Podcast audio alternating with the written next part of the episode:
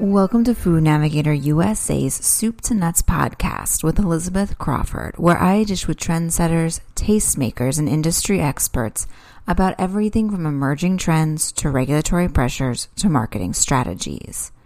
The ongoing coronavirus pandemic has reshaped virtually every aspect of Americans' lives, including what, when, and how we eat, according to research from the flavor, ingredient, and color company FlavorChem, which recently discovered that our emotions are influencing our food selection more than ever. So, sure, the idea of eating our feelings is nothing new thanks to mainstream media and marketers for years relying on sort of hackneyed images of women eating pints of ice cream after being dumped or men devouring giant portions of meat to prove their masculinity. But for many, the pandemic and the associated stay at home orders brought to life these cliches in a way that previously would have seemed cartoonish.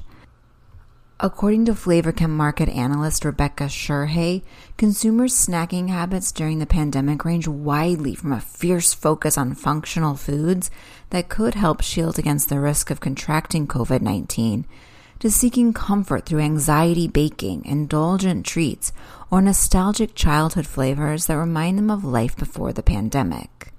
In this episode of Food Navigator USA's Soup to Nuts podcast, Sherhay shares how quarantine snacking is shifting, the marketing opportunities and competitive threats created as a result of these changes, and how consumer shopping and eating habits will continue to evolve as states begin to open back up.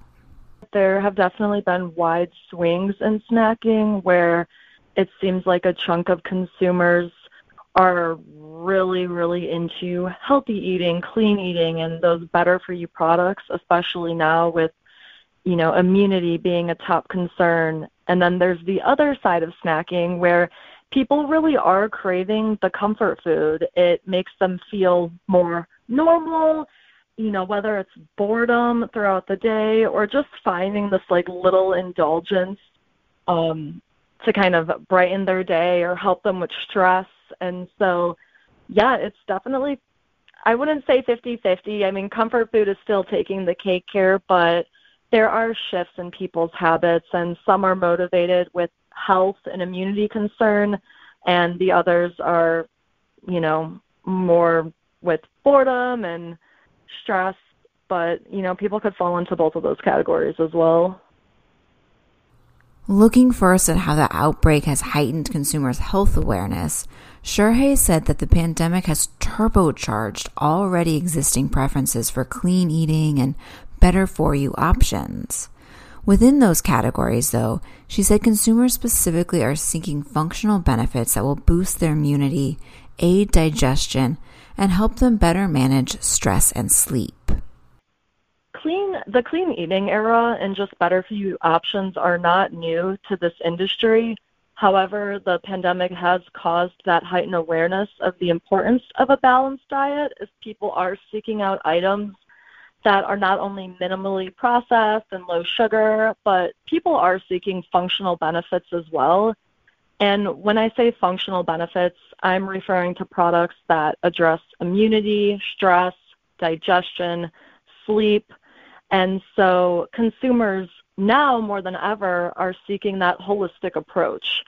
They're concerned about their cognitive and emotional health and well-being versus simply, you know, eat an apple a day and go on your walk. While those certainly, you know, applauded, I think people are looking for kind of that overall health and wellness. And it's seen not only in snack and bakery, but in beverages with functional beverages and uh, you know yogurts and any anything in the industry are they're turning towards better for you options, but with snacking, consumers are trying to find that balance between something that's decadent and nutritious at the same time. Interestingly enough, just speaking in terms of snacking, New data from candy industry revealed that 60% of companies surveyed plan to increase spending on healthy and functional ingredients as new snack items evolve over time. And even out on the market now, pre COVID and product launches that have taken place, there are cookies that have probiotics for digestion, fruit infused frozen bars that have, you know, the vitamin C. Elderberry is packed with antioxidants to boost immunity, and elderberry, I think across the board, is being seen in more and more uh, snack and beverage options. And just speaking of immunity, uh, the week ending March 22nd, sales of immunity products jumped almost 200%. And that also includes the supplement market as well. But consumers are flocking towards that. Um, half of consumers actually do read food nutrition labels. So people are seeking the need for transparency and just recognizable ingredients. It's becoming increasingly more important for them. But there's also claims on the packages, um, you know, reduce, you know, help you fall asleep faster and reduce your stress level. Um, but stress, I think, ties into so many aspects of your well-being and digestion now is just skyrocketing in terms of people's awareness over it. And if you're stressed, you know you can have poor digestion. If your digestion isn't great, that could stress you out. So I think we're seeing a lot more probiotics uh, found in snacks and bakery just to address consumers' concern over their digestive health. But other functional ingredients that kind of have a, an array of perceived health benefits is turmeric. Uh, we're seeing that in a lot more, um, a lot of crackers and granolas and oats. And then ginger is known to settle upset stomachs, also going back to digestion. So those are pretty common functional ingredients that I think more companies are going to try to incorporate into their products. In terms of better for you options, just the fact that people are focusing on their holistic approach and are more aware of, you know, what they're consuming, I think speaks volumes now and post COVID, but this also has been important pre COVID as well. It just seems like whether it's coronavirus itself or just the need to be, you know, have a more balanced well-being, consumers are picking up on that. At the same time that consumers are seeking out better for you options, they also want to be comforted and rewarded for adjusting to the changes brought by the pandemic. Shurhay notes that a whopping 79% of consumers admit to purchasing more comfort food now than in previous months and most of these are iconic brands offered by big food companies. Big food snacks like potato chips, cookies, and ice cream have definitely seen the largest gains during COVID, just based on brands like Mondelez. Uh, they work with Oreos and Ritz, and then PepsiCo's um, with Lay's and Doritos. They've both reported seeing their highest Q1 sales um, and that's right when the peak of the awareness kind of hits. So I wouldn't say healthy options are necessarily declining. I would say comfort food is on the incline, but I don't think that's taking away from the healthy options. And I think that kind of ties into consumers wanting the comfort food. They want food that they're familiar with. The biggest winners of splurge shopping are chocolate, which Shurhay says 90% of consumers bought in the last three months and tortilla chips. It is across the board. Chocolate is the number one quarantine snack, with about 90% of consumers purchasing one form or another of chocolate over the last three months. And chocolate going into 2019 was also a top snack. So that hasn't really changed just in terms of coronavirus. Chocolate is it's this indulgent treat, whether it's bite sized or, you know, a big chocolate bar. It just seems like consumers are really craving that pick me up.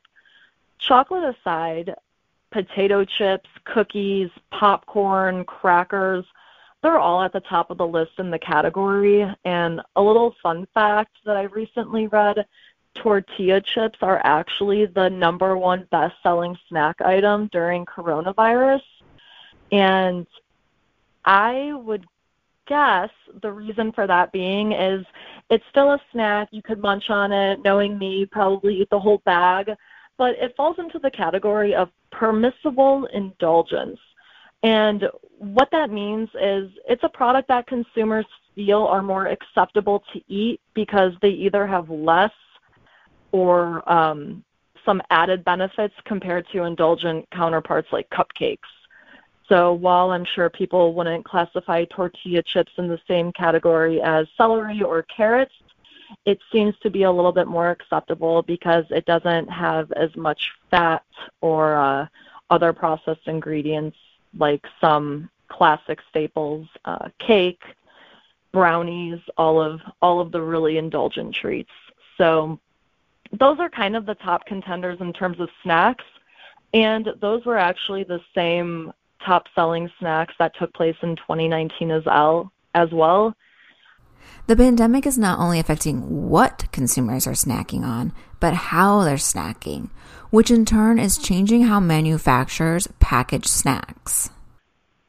Interestingly enough, brands are creating larger snack sizes for ready to eat popcorn, cheese snacks, chocolate, non chocolate candy, just to name a few. Um, and some of the more purchased items are seeing brands increase and decrease their snack packages. So, potato chips, for families that are quarantining together, there might be a larger bag of Lay's, and then there might be smaller snack size bags as well. So I think brands are understanding that people are living under the same household as a few other members, and so they sort of have to accommodate all of that as well. In case if one person, you know, prefers Fritos and a majority of the household prefers something else, you're most likely probably going to stock up on what the majority of people in your house would actually eat. The pandemic also is affecting how consumers are engaging with food more broadly, with the most profound example being the rise of anxiety baking, a trend that has forced packaged food brands to rethink how to remain relevant to shoppers. Uh, history has showed that people bake during times of stress. So, whether it's now or the 2008 2009 recession or even the Great Depression, anxiety baking is a concept that describes both worry driven baking and its therapeutic benefits. And by therapeutic benefits, that can mean, you know, just smelling vanilla scented everything or cookies in the oven or when you're rolling out the dough, it's just kind of this like stress tension relief that consumers are seeking. So when people are anxious, they're looking for a distraction to get their mind off of whatever is causing them stress. And in that regard, baking is that stress release for many. And it's also a creative outlet. If anyone is interested in just seeing, you know, if you're looking for any baking inspiration or just proving research, bread by far is the most baked item of the pandemic, with searches for homemade bread recipes hitting nearly 900,000 views and banana bread becoming the unofficial treat with 1 million recipe views during the last week of March. And kind of along the lines of bread, Nielsen data reported that yeast sales grew 647% in the week ending March 21st compared to the same week last year. And what I touched on earlier, that time in March was when you know, the president declared this as a pandemic and everyone is kind of shifting their attention and realizing how serious this is. So, yeast, it's a product that is seen in making bread and a lot of other baked goods. So, kind of paralleling anxiety baking, the fact that yeast sales jumped nearly 700%, I think speaks volumes right there. And I think the reason banana bread just for example, is a very popular treat is because it requires not only few ingredients, but the ingredients that are needed are fairly inexpensive, like bananas that you can always find at the grocery store. And if anyone is looking for any type of inspiration in their next baking endeavor, if you just go on Instagram and you type in the hashtag home baking, quarantine baking, corona cakes, you're going to see almost 2 million mentions. So um, it is definitely kind of taken over. And hey, if that's if that's what helps people, you know, get that stress baking, and then you get to enjoy your comfort food. You kind of get the best of both worlds. But um, baking and just making, you know, homemade meals in general, whether it's indulgent or healthy. A lot of people just have much more access to their kitchen now, and it seems like more time on their hands as well. As consumers hone their baking and cooking skills, brands increasingly are remaining relevant by providing advice, demonstrations, recipes, and even kits that can help consumers achieve their goals while also reminding them that the help and convenience CPG brands can provide. I think right now it seems like we're turning into a more virtual world. A lot of brands without that face to face interaction and people sheltering in place at home, brands, whether you're in the food industry or not, they're turning to social media, their websites to engage their consumers. And I've seen a lot of chefs and just, you know, your regular everyday consumers turning to baking demos and cooking demos and virtual workouts. So I think an opportunity, um, not only with baking, but with a lot of um, things in the in the industry, I think brands can kind of utilize social media to their advantage. It's just a way to engage consumers. I know do it yourself kits are becoming increasingly more popular, whether it's make your own mocktails or um, restaurants and other brands are doing do it yourself pizza kits.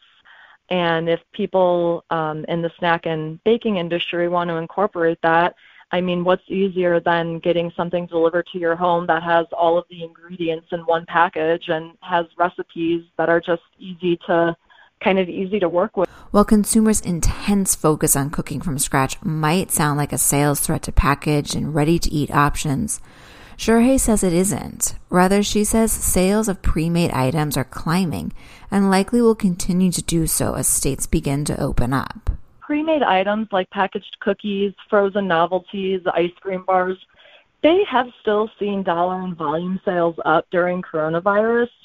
So it doesn't necessarily seem like um, home cooking or home baking is largely impacting that type of purchasing behavior. But I do think with people, you know, turning to this new normal that we've heard so many times already, with holidays, um, Mother's Day, Father's Day, birthdays, graduations, and just with life continuing to move on, consumers are still purchasing those pre-packaged cakes um, in the bakery section, and they're still celebrating with treats. They're just doing it in different ways, whether you know it's a Zoom birthday party or birthday parades or whatever the case may be. So.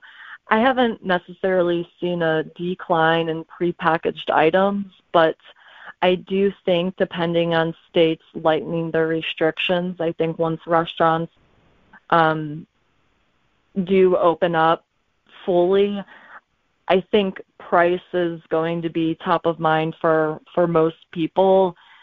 People that um, are still working and have that disposable income, I think you'll see flock to the restaurants more and try to get back to their old normal um, we all know that the unemployment rate right now is particularly high. So people that are, you know, struggling with harder times, I don't think you'll see them going, you know, out to eat as much. And so I think there's still opportunity um, with that market to kind of focus on more at home items and prepackaged goods.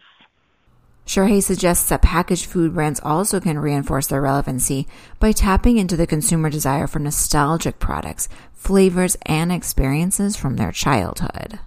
Nostalgic food and childhood indulgences are seen across the board.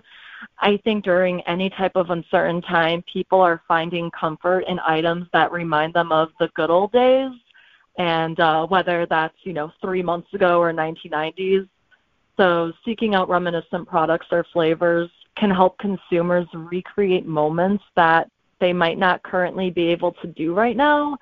Um, instead of going to a bar to have a drink or um, you know any type of cocktail, a lot of people are making and recreating those same beverages at home to sip on in their backyard, or they're relishing in snacks that bring back childhood memories. I know there's so many brands out there that are utilizing this trend. Um, Lucky Charms, they're turning their classic cereal into ice cream. I know Toll, Toll House Cookies created a funfetti ice cream. Hershey's is innovating their products and launching more snack bites and Breyers, uh, they're creating a Cinnabon ice cream just to highlight the cinnamon roll flavor trend that many consumers do associate back to childhood. And COVID aside, there are a lot of snack items that have been on grocery store shelves for years and years, whether that's Lunchables, Gushers, Fruit by the Foot, and maybe I'm just talking for for my generation and the the treats that I snacked on, but those are all seen in stores today still. And I think in terms of just nostalgia in general, many established brands are kind of jumping on the bandwagon and releasing secret recipes so their consumers can recreate favorite brand products and experiences at home. And what I mean by that a few examples. A while back, Disney released their Churro Bites recipe because they wanted people to recreate Disney magic moments. And Doubletree Hotel shared their infamous chocolate chip cookie recipe. Um, whether it's packaged brands or restaurants and just well named companies are trying to go with this trend and you know help consumers have that spark of childhood indulgence back in back in their life and I think just what you see across the board, people really are looking for those little pick me ups. It is such a stressful time and in more than one way and if you can, you know, eat Lucky Charms cereal or have Chips Ahoy or whatever the case may be, you know, however big or small, I think people really do find comfort in that. The normal difficulties of quickly innovating and developing new products to meet consumer needs has been compounded during the pandemic due to stay at home orders. But Shurhei said that Flavor Chem is exploring new models of product development to keep brands engaged with consumers and moving forward while still respecting social distancing. With Flavor Chem, we are definitely trying to bring the client and customer experience to them at their home. So, just talking back to the whole virtual aspect of it, what we're trying to do and we're researching and what we've seen other companies establish are at home tastings. And we're doing our best to still be able to customize what we can offer in person, but just bring it to our clients or to our consumers' homes and so we are recently we're trying to open this state of the art innovation center to bring people on site. We have application centers and test kitchens and a lot of really really cool things, but now with social distancing and travel restrictions, it's not only making it a challenge um, for us, but I think for anyone in the industry where you still do want to maintain those relationships with your clients. So we're trying to do um, live cooking demos, live tastings, live flavor trainings, and we really want to establish that business is still running per usual. We're here for them. We want to help them, uh, the clients, with their experiences and with their products, and uh, we're not stopping anytime soon. So I think a lot of a lot of companies are trying to just turn into a, a virtual avenue in order to maintain those relationships, even if it's not face to face. Listeners who are interested in learning more about these trends and how else the pandemic is influencing consumer snacking can download the full report of Flavor Chem's Quarantine Bakery and Snack Trends Report by emailing contact at flavorchem.com. Shurhei also notes that the company has active Facebook and LinkedIn pages with additional resources. And with that, we reach the end of another episode of Food Navigator USA's Soup to Nuts podcast. I hope you'll join me again next week for another installment. And to help you remember, I encourage you to subscribe to us on iTunes. Until next time, this is Elizabeth Crawford wishing you a productive, profitable, and safe week.